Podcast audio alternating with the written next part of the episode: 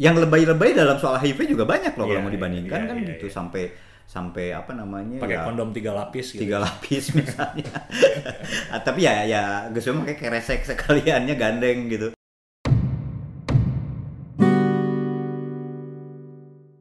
Halo teman-teman, Eh, kita berjumpa lagi di Indonesia tanpa stigma. Nah, sekarang saya ditemenin sama Tri Rwanda, eh, salah satu orang yang banyak ngomongin apa soal HIV, terutama di media ya, gitu dan Tri, silakan Tri ngobrol ngomong. ngomong naon nih Pat Ya, eh, kali Oke. ini kita pengen ngomongin soal mitos-mitos putar HIV atau ah, nggak cuma sekedar mitos gitu, gitu kali ya, eh, informasi- informasi-informasi yang keliru soal HIV. Karena ini banyak banget di di masyarakat sana gitu. Sampai saat ini penyakit ini udah udah dari tahun 80-an gitu kali ya di di sini gitu. Nah, lo kan udah lama nih eh, ngamatin soal ini soal HIV ini nah dan lu juga pernah nulis salah satunya mitos itu adalah ini penyakitnya orang asing gitu di Indonesia Iya. gitu dan itu tahun 80-an banget kan men? Gitu. Lau kan sebagai sebagai senior. kaos nage ras Oh, tinggal ras, beda sama gue.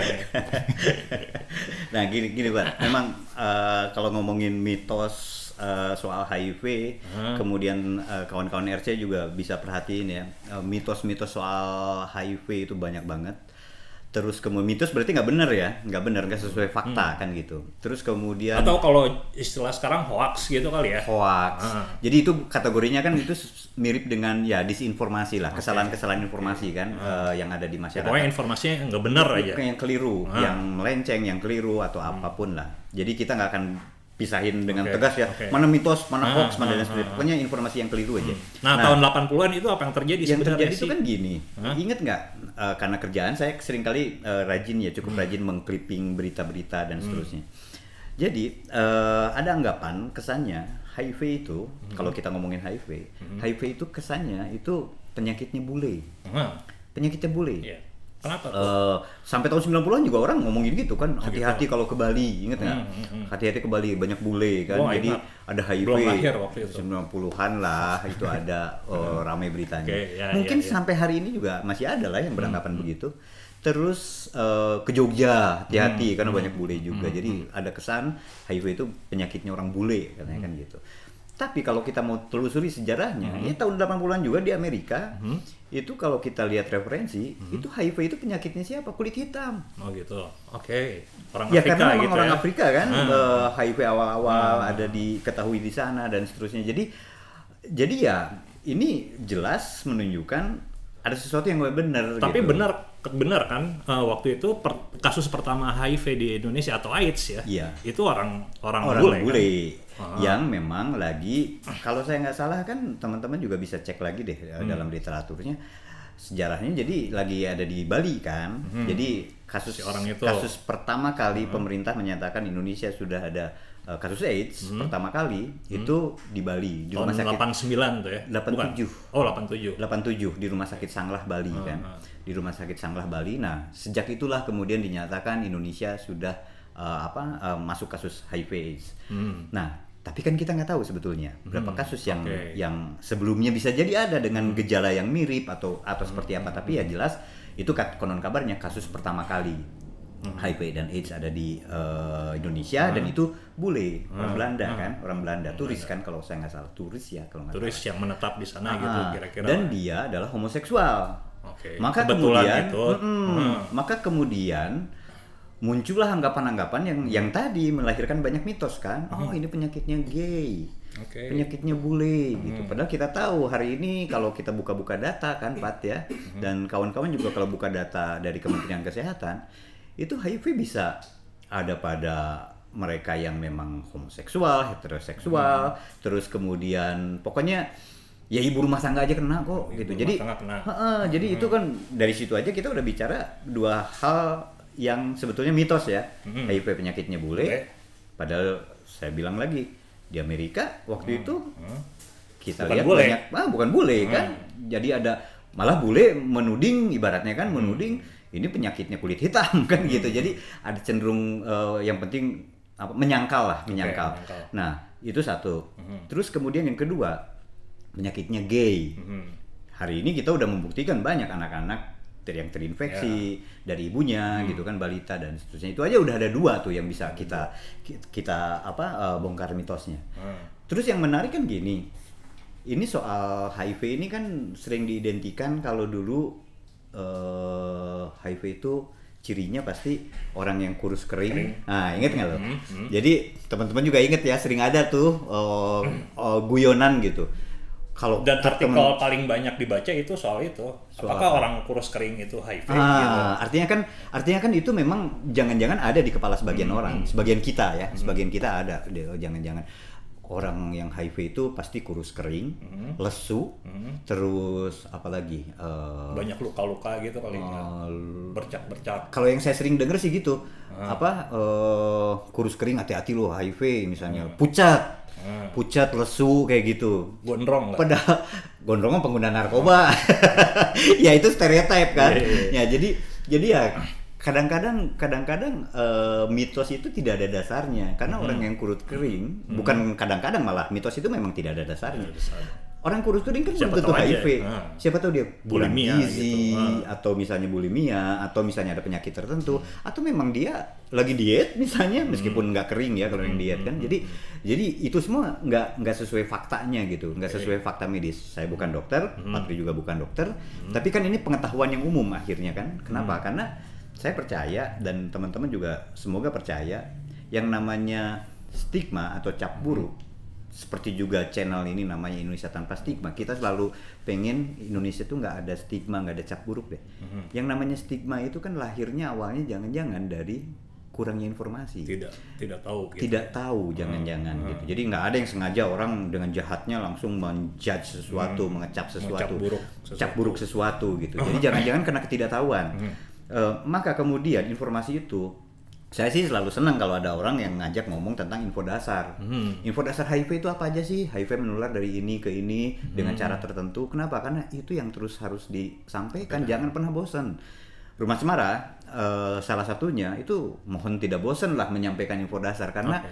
bisa jadi 200 meter dari tempat kita ngobrol ini ada orang-orang yang nggak paham juga soal HIV gitu loh. Oke. Jadi buat saya sih info dasar itu yang penting. Salah satunya yang mengikis tadi mitos, hoax. Nanti kita bicara juga soal hoax ya, ah, ah. alias berita bohong gitu ya, gitu.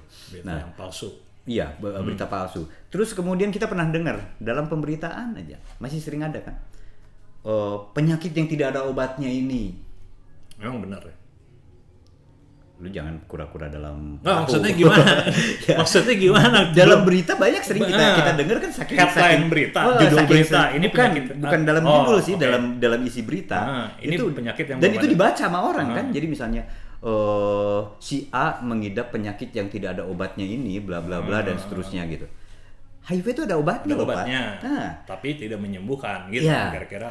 kawan-kawan sekali lagi kami jelaskan ya kita kita jelasin lagi sama-sama HIV itu ada obatnya Mhm.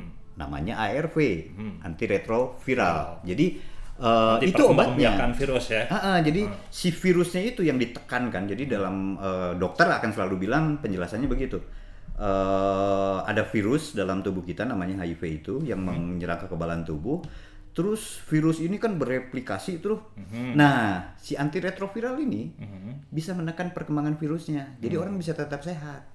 Oke. Orang nggak harus kurus kering, Ya, orang nggak ya, harus ya, kayak ya, tadi ya, ya, ya. gambaran-gambaran mitos tadi. Orang bisa tetap kantor, orang bisa tetap kuliah, orang bisa tetap beraktivitas kayak biasa. Jadi HIV itu ada obatnya kok, Ada. ARV namanya Oke. gitu, ARV.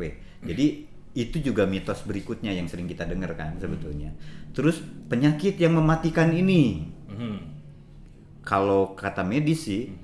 HIV AIDS itu bukan penyakit, Itu bukan penyakit. iya kan? Mhm. HIV itu kan virusnya, Virus. AIDS itu kumpulan Virus yang ada di badan gitu ada di ya. badan Ah. kan yang menyerang kekebalan tubuh gitulah gampangnya kan kalau kata dokter ya saya bukan iya, dokter iya, iya. maka kemudian si virus ini bisa membuat kekebalan tubuh eh, apa rendah oh, jadi jadi jadi hancur gitu kekebalan tubuhnya maka kemudian dia masuk ke fase AIDS, kumpulan gejala sindrom. Jadi bukan penyakitnya, penyakitnya bisa macam-macam kan? Ya. Barangkali di episode yang lain ada ya nanti ya, misalnya penyakit yang menyertai ya, apa aja sih dalam soal HIV. Di Indonesia itu paling banyak kan orang eh, dengan HIV TBC. eh, meninggal karena eh, T- TBC, ya, ya. TBC. Penyakit lainnya apa aja sih? Diare. Hmm. Terus apalagi eh apa? Nurada hese. Takso, Taksoplasmosis ya. Ah. Nah, itu misalnya atau ya penyakit-penyakit penyerta seperti itu. Jadi eh itu juga sudah menunjukkan ada informasi yang kurang tepat soal itu. Oke. Tapi ya yang penting adalah kita memahami apa sih cara penularannya. Ya. Itu sih. Ya itu Berdasar- itu kita udah pernah ngebahas itu Hmm, sih soal pernah ya? ah, soal apa aja sih yang kemudian bisa. Nah, ah, yang akhir-akhir ini aja itu tetap ada dong berita-berita atau eh, informasi-informasi yang keliru kayak gitu. Masih. Tetap tetap masih ada. ada, masih Ah, ada ah, meskipun intensitasnya sudah jauh berkurang ya, ya, kalau saya misalnya perhatikan. eh, salah satu yang terbaru itu soal apa sih yang di eh, facial facial, facial, Ah. nah, ya. Gimana tuh facial yang facial? bisa ini ya Kita pernah ngebahas bisa itu juga, menularkan HIV ya. Ah, ah. Ya sebetulnya kan prinsip penularan HIV tetap kan itu itu aja kan. Hmm. Jadi eh, karena satu ada empat ada ya. ada yang terinfeksi Ya satu pokoknya syaratnya harus ada yang terinfeksi. Hah? Tapi kan medianya itu darah, Mhm. pertukaran cairan tubuh ya, darah. Terus kemudian Hmm. Cairan air mani, kelamin. Hmm. air mani. Kemudian eh, cairan vagina. Terus kemudian air susu, ibu. Susu, Kan gitu. Cuma Ah. empat itu kan. Ah. Sebetulnya cuma empat itu. Nah, Kalau saya tahu- malah tiga. Apa tuh? Kalau gue malah tiga. cairan kelamin ya. Cairan kelamin, Ya, itu dalam itu. dalam satu Ah, itulah ah. ya. Tapi yang pasti kan eh, empat itu yang Hmm, yang bisa menularkan HIV. Tapi ya Nah syaratnya kalau itu. facial gimana facial tadi? Ah, saya lupa penjelasan dokter waktu itu gimana sih itu sempat itu sempat heboh kan dalam Iya, pemberitaan-pemberitaan heboh. kan. Ah, heboh. Tapi ya eh, saya nggak tahu apakah apakah jarumnya itu kan ya berarti kan media facial- penularannya ah, si itu ya si jarum Si atau jarum- alatnya itu lah. ya. jarumnya itu Sepanjang alat alatnya steril. Iya. Itu sebenarnya nggak apa-apa nggak dong. ada masalah. Termasuk kan. juga dokter gigi gitu Dokter misalnya, gigi ya kan? misalnya. Bisa aja kan si dokter kan nggak tahu dia, dia pasien nih HIV apa enggak gitu. Kalau dia Hmm. nggak ngasih tahu, kalau si pasien nggak ngasih tahu gitu. Nah, dia kan pakai alat-alat tuh, alat-alat itu, alat-alat dokter gigi itu pasti dong kena darah, kena cairan, ya Hmm. darah terutama ya, gitu. Kalau nggak disterilin dulu, bisa dong nularin, Ya. ya nggak? Kalau udah ada darah yang HIV. Iya, ha, ha, ha, Gitu kan? ha, betul. Nah, persoalannya kan mirip dengan Nah. hoax yang pernah beredar juga. Nah, ini kan ini kan sebenarnya kayak gini, eh, apa? Informasi-informasi itu dibikin supaya orang takut atau lebih hati-hati atau gimana sih menurut lo? Ya kalau kalau menurut menurut, menurut gue sih ya wajar lah orang punya ketakutan atas sesuatu, apalagi penyakit, macam yang diakibatkan HIV misalnya wajar Penyakit dong. mematikan, enggak? Iya, Bukan. wajar dong orang Tapi orang HIV ngeri, men. Iya, Ngeri. iya, Ah, iya. ah. Jumlah kasusnya pun kan nggak main-main kan Ah, ah. sebetulnya. Tapi ya gunung es itu ya Hmm, teman-teman pasti tahu lah. Eh, semoga tahu eh, Hmm. jumlahnya itu kan yang diketahuan dengan yang belum itu jauh lebih banyak yang belum belum. kan. Maksudnya Oh. fenomena gunung es itu. Hmm. Cuma mak- maksudnya gini, kalau informasi yang beredar malah kemudian nakut-nakutin, Hmm. seperti yang pernah kita tahu itu Yang di bioskop ada Ah, tusuk jadi gigi ah, lah, ada itu kan apalah. dengan tujuan-tujuan yang sebetulnya nggak keli yang keliru juga tujuannya. Ah. Itu yang saya mau bilang bahwa hoax tentang HIV itu menariknya kenapa? Dari dulu sampai sekarang terus berulang. Hmm. Rumah Cemara ada dari tahun berapa, Pak? 2003. 2003. Sudah berdiri 10 tahun lebih malah. Ya. Terus menyampaikan informasi tentang soal HIV dan AIDS. Hmm. Soal narkoba juga dan seterusnya. Tapi informasi keliru semacam itu Hmm. terus beredar. Saya nggak tahu nih. eh, tahun ini sih baru sekali dapat. Hmm. Soal COVID. Tahun-tahun yang sebelumnya Hmm. itu selalu berulang. Hati-hati kalau ke eh, apa bioskop. Bioskop. Ada orang dengan HIV Naro. yang dendam, Heeh. yang eh, naro jarum, Jarum. suntik Hmm. di kursi Ya. agar yang lain bisa tertular HIV. Ah. Terus hati-hati ke makan di restoran. Itu Hmm. Tusuk giginya. Ada tusuk gigi. Ah. Terus di toiletnya Ya. di bagian apa? Ah. eh, di bagian tisu gulungnya itu ada jarum. Hmm. Yang nanti orang bisa tertusuk dan itu ternyata katanya katanya itu ada HIV-nya. Hmm. itu berulang loh. Ya, ya, ya. Saya nggak tahu itu bla- bla- SMS blast, kemudian WA juga ada, ada, ada. WhatsApp. Jadi terus berulang terus berulang. Padahal informasi itu udah disampaikan sejak lama Mhm. bahwa itu bohong, tapi masih ada yang mempercayainya. Hati-hati. Juga hoax soal ini ini udah terbukti banget hoax. Gitu. Eh, yang yang beberapa buah-buahan impor Oke. dari Ah, Thailand ah, waktu ah, itu ah, ah. itu mengandung HIV. Hmm. Saya ingat saya terima kirimannya dalam Karena di sosial dalamnya media. gitu merah warnanya gitu. Ah, dari sosial media itu itu ada beberapa pepaya dan pisang yang disuntikan darah HIV. Saya terima eh, apa eh, informasi itu lewat sosial media. Nah, tapi gini Tri, Hmm. Eh, taruhlah misalnya buah disuntikin gitu, Hmm. di dalamnya ada darah orang HIV atau HIV gitu. Terus kita makan, itu bisa nularin nggak sih sebenarnya? Ya enggak dong. Karena Emang HIV-nya bisa hidup itu dalam dalam, buah-buahan sel itu buah-buahan logikanya aja ada gitu. ya. Hah. Termasuk juga nyamuk, namanya juga Termasuk- HIV, human iya, kan? human kan. Oke. Jadi sejauh Manusia. ini setahu saya Hidupnya di manusia gitu, Iya, di sejauh- sel-sel manusia. Betul, hu- human immunodeficiency virus kan. Uh-huh. Jadi sejauh ini sih kalau saya atau teman-teman yang eh, sering ngamatin soal HIV juga Hmm. nanya ke dokter penjelasan medisnya ya karena memang virus itu hanya hidup di tubuh manusia. Iya. Kalau di buah-buahan ya enggak, termasuklah tusuk gigi. Uh-huh. Karena kabarnya berapa lama sih saya lupa Uh-huh, oke. teknisnya. Jadi Dia nggak bisa bertahan hidup di, lama ya. di udara ya, maksudnya terkena udara eh, bebas seperti ini kan tusuk gigi itu katanya Dan kan tidak ada inang gitu. mungkin ya penjelasannya ya penjelasan ilmiahnya yang jelas ya seperti itulah jadi eh, berapa lama coba si darah ini Bisa mengandung kering virus taruhlah. Bisa hidup di udara terbuka seperti itu. Ditaruhlah di apa namanya di tusuk gigi. hoaxnya kan beredar gitu juga kan. Hati-hati makan di restoran. Perhatikan baik-baik tusuk giginya. Terus yang paling lucu Hmm, apa? kalau dalam ngobrol ngobrol dengan banyak orang kalau lagi jelasin soal HIV ke masyarakat misalnya yang lucu kan gini. Itu gimana dengan eh, sikat gigi? Hmm. Nah sekarang logika Emang aja sikat gigi Nah, makanya emang- bareng-barengan gitu enggak? ya itu dia Ah. itu dia itu sebetulnya udah bisa dijawab lah ya Ah. maksudnya gini terlepas dari itu bisa nularin atau Ya, enggak itu- itu orang orang ya? orang terlalu punya ketakutan Ketakutan yang, yang lebay kalau saya lebay, bilang lebay, ya lebay. maksudnya Lebay. jadi ya emang ada gitu misalnya Pat, tusuk gigi ganti-ganti gue misalnya Pat minjem sikat gigi dulu, dulu dong gue mau sikat gigi Males bisa gue kan sikat mungkin gigi juga pi- pinjem sikat gigi orang kan gitu tapi prinsipnya kalau memang ada yang seperti itu kan dia virus itu nggak ada dalam dalam sikat gigi. dalam sikat gigi itu karena sama Udah dengan kering. kata dokter ya Ah, Lagian itu kan ya udah ngapain ini. juga sih pakai sikat gigi orang Ya, gitu. Nah, cuma ada beberapa faktor risiko itu kan faktor risiko ya. Hmm. Beberapa faktor risiko soal itu itu makin dikurangi dengan ya awareness kita Hmm. dengan dengan kehati-hatian kita lah katakan aja gitu. HIV ini unik kenapa? Karena sering dikaitkan dengan moralitas kan Ya, itu. Jadi eh, jadi sering kali ada mitos-mitos yang turunan yang berikutnya juga kan. Gini. HIV penyakit kutukan. Hmm. Pernah dengar nggak itu? Ya. Saya pernah dengar. Ah. Kenapa kutukan? Karena, Karena orang dia melakukan seks bebas. seks bebas itu dalam tanda petik orang misalnya Seks di jalan raya, bebas bebasnya. eh, atau misalnya karena hubungan sejenis yang Oke. disebut homoseksual Homoseks. gay maka dia dikutuk karena itu Hmm. dosa kan jadi moralitas melihat itu padahal kalau kita mau fair dengan itu ya ini fakta medis ini persoalan medis gitu Hmm, medis. HIV tidak hanya eh, apa menginfeksi mereka yang homoseksual heteroseksual faktanya lebih banyak, kok Hmm. Banyak. Gitu kan.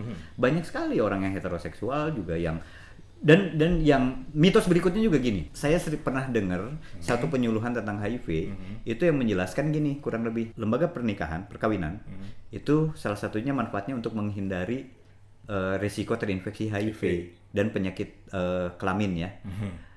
Terus? Ya, saya buat saya sih nggak logis juga ya itu penjelasannya. karena mungkin ya itu bagian dari upaya, tapi apakah kemudian sebuah pernikahan itu menjamin tidak terjadi adanya infeksi HIV? Jika misalnya ya kita nggak tahu salah suaminya atau istrinya itu Jajan gitu misalnya. eh, Nah itu juga jajan juga istilah yang aneh kan, sebelum beli seks lah misalnya. beli seks. Kita nggak tahu. Atau misalnya dari transfusi darah, kan faktanya Hmm, kan begitu. Transfusi darah juga punya risiko menginfeksi HIV kan. ya. Tapi belakangan kan konon kabarnya screening di PMI itu sudah udah- jauh lebih bagus, jauh lebih canggih. Jadi diharapkan ya no no kasus lah dia Hmm. di transfusi darah. Cuma ya itu pernikahan itu kan tidak menjamin eh, orang bisa terhindar dari HIV Oke. gitu. Jadi jadi Bahwa dia eh, secara lembaga pasangannya itu itu aja iya. Gitu. Tapi kan belum tentu juga. bukan jaminan kan gitu. Jadi mak- maksud maksudnya eh, mari kita keluarin deh antara fakta-faktanya apa dengan yang mitos-mitosnya gitu. Hmm. Faktanya HIV itu virus. Hmm. Dia bisa nular pada yang lain dengan cara tertentu. Oke. Cara tertentunya itu lewat media tertentu juga. Nggak semua media dalam tubuh kita jadi eh, media untuk menulari kan. Darah tadi prinsipnya. Darah, eh, air susu ibu, kemudian cairan eh, vagina dan air mani kan. Gitu. Itu aja. Kalau ada pertukaran cairan tubuh itu dari salah satu yang HIV, risikonya ada. Gitu kan. ada penularan di situ. Kalau nggak ada ya mau mau kalau kemarin saya dengar ada episode yang menjelaskan tentang misalnya nih homoseksual dengan homoseksual eh, apa pasangan gay, pasangan gay melakukan hubungan, intim ya, hubungan seks pakai kondom. Terus kemudian eh, salah satu eh, tidak ada juga yang udah diperiksa tidak ada yang HIV. Mhm. Ya HIV-nya dari mana, mana? gitu kan. Jadi Nggak ada. sebetulnya orientasi seksual tidak kemudian menjadi menjadi penyebab HIV kan. Hmm. Itu soal kondisi, kondisi saat eh, melakukan hubungan seksual dalam konteks itu. Hmm. Mitos seperti ini masih beredar di masyarakat apalagi Sih. apalagi orang orang mengaitkannya dengan tadi moral-moral, nilai-nilai moral yang kita semua setuju kan, nilai moral itu penting. Tapi dalam hal ini HIV adalah Hmm. fakta medis itu aja Pak. Toh pengobatannya ada. Layanan di Indonesia yang saya Dan tahu itu itu, cukup. Hmm. Cukup banyak itu eh, apa layanan soal HIV. Terlepas dari kualitasnya ya mungkin episode Oke. berikutnya kita Ya, ngobrolin soal itu ya sama sama orang-orang di layanan kesehatan rumah sakit atau puskesmas itu menarik. Hmm. Apakah semuanya sudah sangat perhatian pada soal HIV ini. Ya. Jadi buat saya sih eh, terlalu banyak mitos soal HIV ini yang akhirnya menggiring pemahaman orang yang keliru. Jadi fakta medis lah ya. Kalau buat saya, saya percaya itu. Itu adalah fakta medis. Mungkin teman-teman bisa lah ya ini jadi bahan untuk diskusi kita. Karena faktanya ada juga orang-orang yang tidak tidak dengan sengaja misalnya berhubungan seks dengan yang bukan pasangannya gitu ya. Gitu kayak Dan- misalnya ibu-ibu, ibu-ibu kan banyak tuh ibu-ibu Hmm. rumah tangga yang terkena HIV juga banyak. dan gini Gitu Pak kan yang mereka taunya pasangannya cuma si suaminya aja kan. Iya, iya. Dan dan dan gini loh, kita kan nggak tahu di kalangan suami dan istri aja itu kadang-kadang kan nggak tahu status kesehatan pasangan kita, Hmm. Iya. gitu loh. Heeh. Eh, taruhlah bukan suami dan istri, taruhlah orang masih pacaran, Heeh. taruhlah orang masih pacaran, eh, tapi dia berhu- udah berhubungan seks misalnya, Hmm. dia kan nggak tahu Pasangannya. pasangannya apakah orang yang HIV atau enggak. Iya nggak usah kayak gitu suami sama istri aja belum tentu tahu Iya, kan. tadi kan. Mm-mm. Makanya, jadi ini soal faktor mengurangi risiko. Kalau saya bilang HIV itu adalah gimana caranya kalau mau menghindari HIV, bagaimana caranya mengurangi risiko? Itu aja, Pak. Gitu. Gimana caranya mengurangi risiko? Caranya gimana? Ya, Anda kalau mau berhubungan seks, Hmm. tahu persis, Coba ngomongnya ke kamera dong. tahu persis, nggak ini gue sengaja tujuin ke lu, Pak. Oh. jadi kalau misalnya Jadi mau, eh, mau sebaiknya gimana buat buat teman-teman rumah cemara yang lain gitu, Iya. Atau masyarakat Ya misalnya itu. gini ya dari seks gitu. Mm-mm. Sebaiknya apa yang dilakukan untuk seks ini? Tos, ya pakai kondom. pakai kondom. ngurangin Karena semua risikonya. orang melakukan hubungan seks. Iya, gitu. iya. Heeh. Kondom salah satu eh, jalan yang ya gini lah. Ya orang orang benar kalau ngomong misalnya ya jangan berhubungan seks sebelum nikah gitu. Itu kan anjuran yang mulia Iya, ya. iya. Nah, Tapi tapi kan faktanya ada yang melakukan Kalau- seperti ah. itu. Nah, dan buat kalau mereka, yang mereka seperti itu, buat buat buat yang memilih seperti itu pakailah kondom. pakai kondom Gitu. karena kita nggak tahu pasangannya Hmm. ada HIV-nya atau enggak, Hmm. ada sipilisnya atau enggak, ada penyakit kelamin ya atau atau yang lain gitu yang bisa nular dari hubungan seksual. Jadi ya kondom. Kondom. Terus kemudian Kalau yang pakai narkoba suntik, narkoba suntik. Hmm. Ya, Rumah Cemara sendiri kan berkali-kali selalu bilang bahwa pakai yang aman. hmm. Kalau dalam seks itu kan eh, safer sex ya. ya. Kalau drugs mungkin sama juga Iya. kan. Jadi Hmm. pakai narkoba, yang, narkoba yang konsumsi aman, gitu. Hmm. narkoba dengan cara yang aman kan. Misalnya kalau memang yang masih pakai heroin disuntikan, kan Indonesia pernah meledak ya kasus HIV Hmm. Iya. gara-gara eh, satu dekade lalu ya. Hmm. gara-gara pertukaran jarum suntik narkoba yang Pemakaian ya, alat suntik. pemakaian alat suntiknya ya bukan gara-gara seseorang pengguna narkoba maka kemudian dia HIV belum tentu kan? Tapi karena jarum suntiknya itu bekas orang yang ternyata HIV bergiliran dipakainya. Nah berarti kan apa yang harus dikurangi risikonya? Jarumnya. Mhm. pakailah jarum yang kalau memang mau pakai narkoba suntik ya pakai jarum yang steril yang baru dan jangan tuker-tukeran. Sederhana Jadi dipakai gitu. gantian. Ya, tidak dipakai gantian. Bergantian. Jadi ya itu mengurangi risikonya. Kalau saya bilang HIV AIDS itu adalah soal mengurangi risiko. Jangan-jangan mirip juga loh dengan COVID kalau saya perhatiin. Masker nggak ada jaminan orang apa eh, bisa terhindar dari COVID. Tapi dengan masker, masker tertentu, ya kan, yang tiga lapis lah kalau kain, terus masker bedah, kemudian apalagi masker yang N berapa? N95. N95 ya itu jauh lebih protek uh, Iya. jauh, jauh lebih terlindungi. Tapi Jadi itu juga lebay juga kali kalau buat masyarakat. iya makanya makanya saya bilang kan jadi yang lebay-lebay dalam soal HIV juga banyak loh kalau Iya, mau dibandingkan iya, kan iya, gitu iya. sampai sampai apa namanya Pakai ya, kondom tiga lapis gitu. tiga lapis misalnya. Ah, tapi ya ya gue pakai keresek sekaliannya gandeng gitu. Mitos berikutnya yang pernah kita dengar juga Pat. Apalagi? Orang yang punya HIV AIDS Mhm. menikah Mhm. Nggak boleh dia nggak boleh punya anak Mhm. gitu. Saya punya banyak teman dan mungkin teman-teman juga ada yang punya teman atau bahkan ngalamin juga Mhm. orang yang HIV punya anak bisa Dan anaknya negatif gitu ya. dan anaknya tidak terinfeksi HIV. Kumaha bisa gitu Pak penjelasannya? ya itu ya karena emang ada programnya sih Hmm, gitu. Program nanam. Program. Ya. ya ada ya ya tadi yang yang Hmm. obat tadi kan obat anti retroviral virus itu Hmm. nah dikonsumsi sama misalnya sama si ibunya Hmm. gitu sehingga itu ngerokok mengurangi resiko pas kelahiran si anak juga misalnya dengan nah saya sudah pernah jelaskan ini soal ya pas melahirkan itu melalui operasi sesar misalnya sehingga mengurangi risiko gesekan kulit dari anak ke ibunya gitu kulitnya Ya. kayak gitu Ya, jadi jadi sebetulnya kan kalau seorang yang ya sekali lagi kan ini soal faktor mengurangi risiko kan. Hmm. Memang memang kasus balita pada anak itu belakangan memang balita pada anak eh sorry HIV pada balita. Ah, Berarti kan kalau balita terinfeksi HIV itu bisa dipastikan dari ibu, ibunya dari ibunya kan. Nah dari persalinan ya, Mhm, dari itu bisa dipastikan begitu. Kenapa? Karena orang ah, balita lah bawah lima tahun nggak mungkin lah dia udah nyuntik narkoba bergantian dengan teman-temannya kan. Terus kemudian nggak mungkin juga balita itu udah berhubungan seks berhubungan seks misalnya atau apa. Jadi pastilah dari penularan vertikal ya dari dari Ibu ke ke anak.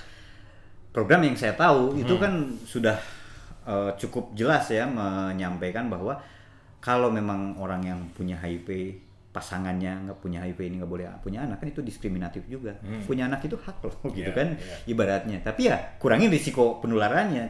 Salah satunya kan ada program itu ya minum ARV-nya rutin kedua orang tuanya dan terus ada kan apa istilahnya teknis sih sorry dalam HIV itu terlalu banyak istilah teknis ya medis prevention mother to child transmission ya. Oke, ya dalam, Orang menyebutnya dalam- PMTCT. Dalam apa hal-hal kesehatan kita banyak nemuin kayak gitulah. Di Iya. COVID sendiri misalnya ada COVID juga banyak PSBB, banget. ada OTG, apa, OTG, PDP, nah, kayak gitu-gitu deh. Iya, pada akhirnya dalam kesehatan, dalam isu kesehatan itu banyak betul yang seperti itu, yang kadang-kadang bikin pusing. Tapi, tapi ya sejauh kita bisa paham substansinya, intinya ya sebetulnya ya tugas ya lembaga seperti Rumah Cemara lah menjelaskan ini dengan jernih dan mudah dicerna kan gitu.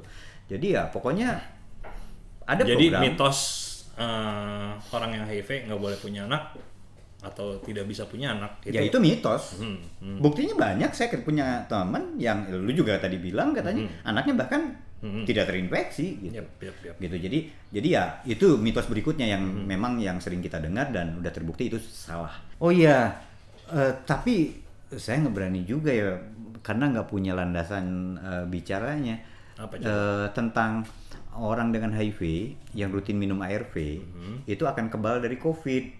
Oh itu ya baru-baru Ah, ini. itu itu itu pernah pernah pernah saya dengar selintasan begitu. Kenapa? Karena Oke, COVID buat yang yang lihat video ini 20 tahun ke depan, COVID itu pada tahun 2019 itu ditemuin virus virus corona namanya. 2019 akhir lah ya. Nah, 2019 akhir makanya dinamain COVID-19, Corona Virus Disease ya. Eh, penyakit yang disebabkan virus corona pada tahun 1900 eh, tahun 2019 di Wuhan, Tiongkok.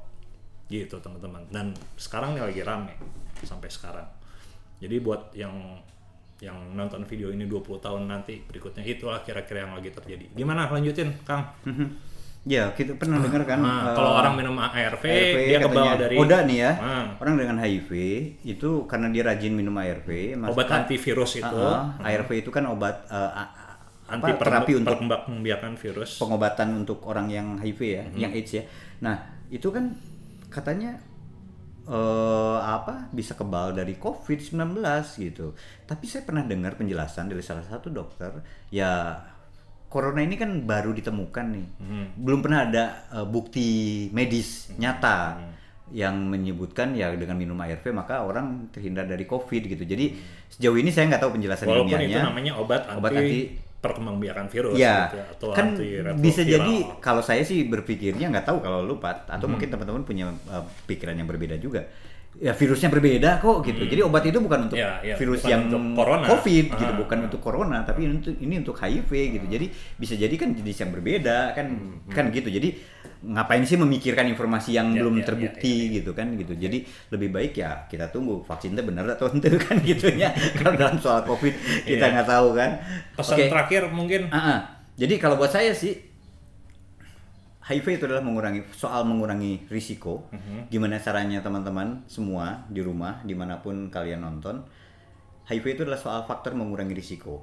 Maka ketahuilah info dasarnya, ketahuilah HIV itu fakta medisnya. Maka teman-teman bisa dengan tepat menghindari penularannya. Oke, teman-teman. Nah, makasih ya udah nonton video ini. Kita ketemu lagi di periode eh periode Episode. episode selanjutnya dengan eh, tema dan bahasan yang lain. Oke. Makasih. Kalau kalau mau komen teman-teman. atau apa silakan, kita tunggu komennya. Sip. Oke. Deh.